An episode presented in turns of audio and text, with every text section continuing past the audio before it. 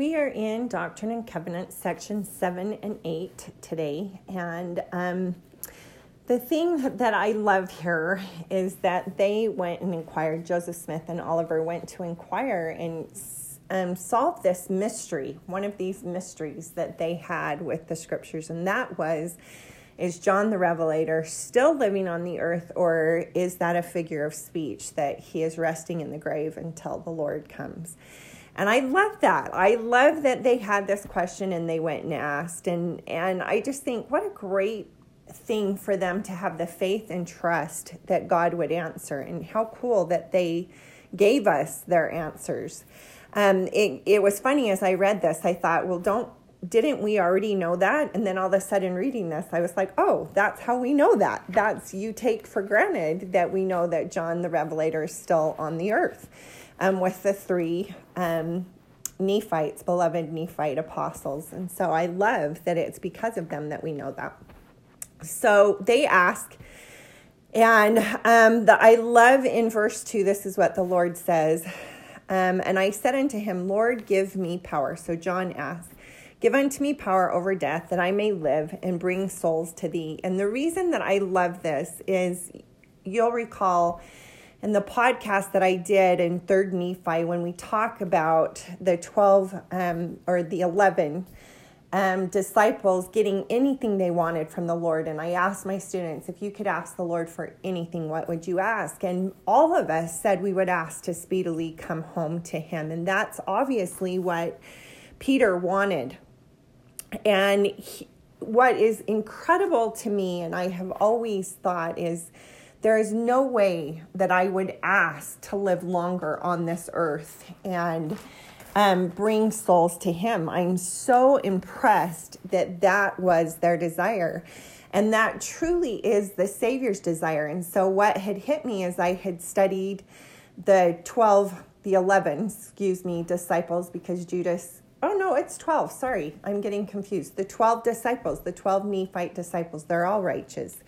What had hit me as I thought this is those three really were one with Christ. As we talk about living in this life and becoming one with Christ, well, being one with Christ is not, again, changing our personality.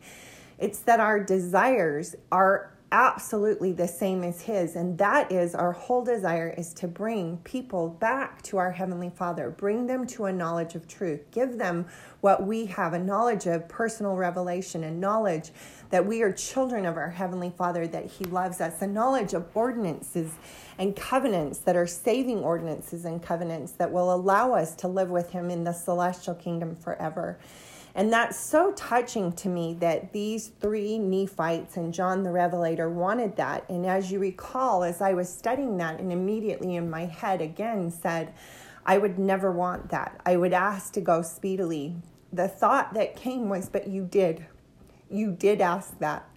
All who are here, all of you who are members of the church at this time, asked that very thing. You asked to be a member of God's team, to be one with Christ and bringing souls to him, bringing them to a knowledge of ordinance and covenants. You asked that very thing. And that so touched me and um, made me feel a lot better about myself. It also made me realize how important our work is here at this time, and also made me pray for courage and strength and the ability to do what God is asking us to do, and wisdom to know what that is and how to serve and be used as an instrument in his hands. And I just love that. I love um, that it is becoming one with Christ. I think that is so sweet. Okay, also in this chapter, we find out that it was his gift, his job to give um, this priesthood keys, and the keys of ministry, which Peter, James, and John had. They, he gives them to Joseph Smith and Oliver Cowdery, and that is the keys of being the first presidency of the church. So I think that's awesome that he has that blessing and gift, that he gets to do that, and he does that.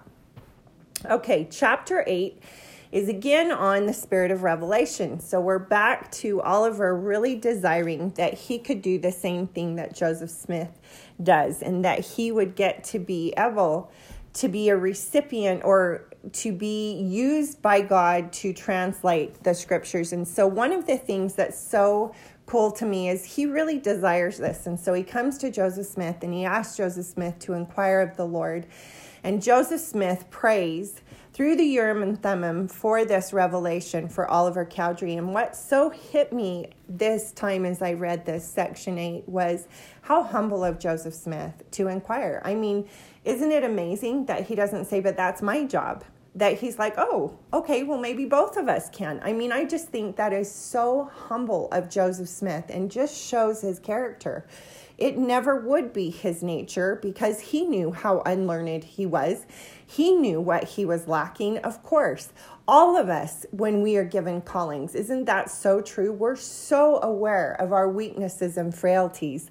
How many of us, if someone else came and said, but I really want to be a mom, would you let me um, try being a mom with your kids? How many of us would say, absolutely, come join me. It is so hard and I could use all the help that I could get. Of course, that's Joseph Smith's answer. And it just so illustrates his humility and who he is, and goes back to the whole response after losing the one hundred sixteen pages that it's what what rebuke am I not worthy of? He takes full responsibility for that. And so I just love this. So anyway, he asks, and the Lord comes and gives him this revelation. And so let's go to verse four. It says, therefore, this is thy gift, the spirit of revelation. Okay, I will tell you in your heart and mind, it says in verse two, the things you will receive a knowledge in verse one of whatsoever you ask in faith with an honest heart. I will give it to you in your heart and your mind, verse two, the spirit of revelation, verse three. And now verse four, this is thy gift. Apply to it. Blessed art thou, for if it shall deliver you out of the hands of your enemies. And the thing that I love um, about that is he doesn't say, Um, okay, I'll give you that gift too. He says, this is thy gift. You also get a knowledge of the mysteries of the kingdom. You get to be a second witness to what Joseph Smith is writing down. This is also thy gift. Anything you have a question, you just, um, and, and honestly, these, t- the time is not, um, they're not in order in these revelations. But about this same time, you just heard about John the Revelator. You prayed to ask, to know if he was still here. And I gave it to you. So he says to him, apply to it. I will tell you anything you want to know, these mysteries that you want to know to build my kingdom. I will give that to you. So apply yourself to it. And it will protect you from your enemies. And one of the things that um, the Doctrine and Covenants student manual says is when it talks about that, he does not mean that they will come and kill him, that you will not be destroyed physically. He means spiritually, that they will not, um, that he will not be cut off from the Spirit of the Lord. And so again, here is foreshadowing that Oliver really needs to concentrate on his gift and his job of being a second witness and being Aaron to Moses, which brings us to verse, um, let's see, is that verse eight? Therefore, doubt not, for it is the gift of God, and you shall hold it in your hands and do marvelous works, and no power shall be able to take it from you. Again, what a blessing and a gift that you will be able to speak the words, and you will be able to be a witness to Joseph Smith and be second to him or partner to him. And then it says, um, let's see, in verse ten, remember without faith you can do nothing. Therefore ask in faith, trifle not. So quit worrying. This is what I just thought as I read that. Trifle not. Quit worrying about what you can't do. Quit worrying about what Joseph's role is and yours isn't.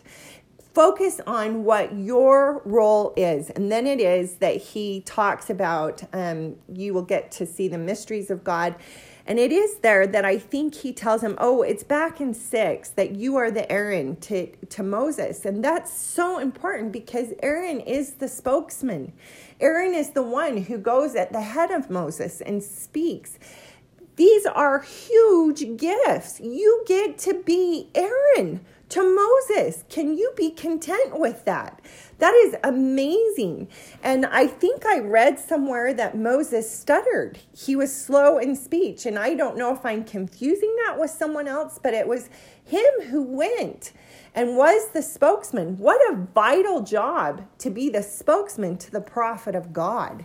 And it just, I think that's what this is all about, is concentrate on your gifts. Be grateful for what your gift is and, and apply yourself to it. Use that gift. Share your gift. And so the question I have here is, what is one of the gifts that you have been blessed with that you know? And if you need to go back to your patriarchal blessing, go back and see. Are you applying yourself to that gift? Because God gave it to bless the whole church, to bless the whole earth. He gave Oliver Cowdery that blessing to bless the whole church. And wow, we were blessed. But man, doesn't Satan get in our head? I so want to be a fantastic singer. That is something I really hope in the next life, when I open my, my mouth, Um, the voice of an angel comes out. And I can think of several people that I think sing phenomenally well. And the reason I sing in a choir is because I know my voice is good enough to sing in a choir, but my voice does not sound like I want it to sound alone. And I just think, could I apply myself to that? It's not a gift I was given. And granted, for a lot of people, they work really, really hard at that. It is not a gift I was given. If I could apply myself to it and put in the time, I'm sure eventually, and I did put in some time, um, eventually I may get there. I may not. But I, what I love about this is, apply to the gift I have given you. And one of the gifts the Lord has given me is a love of the scriptures. And I'm so grateful. And I'm grateful at this time of COVID that, that it gave me an opportunity to start this podcast last year, when I felt so strongly prompted and kept questioning why. Because for me, if no one ever hears this but my family, my posterity, my grandkids, if they ever choose to listen, I will be so grateful. But the other thing I am so grateful is, it has given me a focus, and it has given me a desire to really study and find things. And for that, I am so thankful. So I do think the question is, what is your gift, and are you content? Are you content with the gifts God has given you? And are you applying yourself to those gifts? So that's the question that I would ask. I hope you know the church is true, and more than that, I hope you know how much our Savior loves you.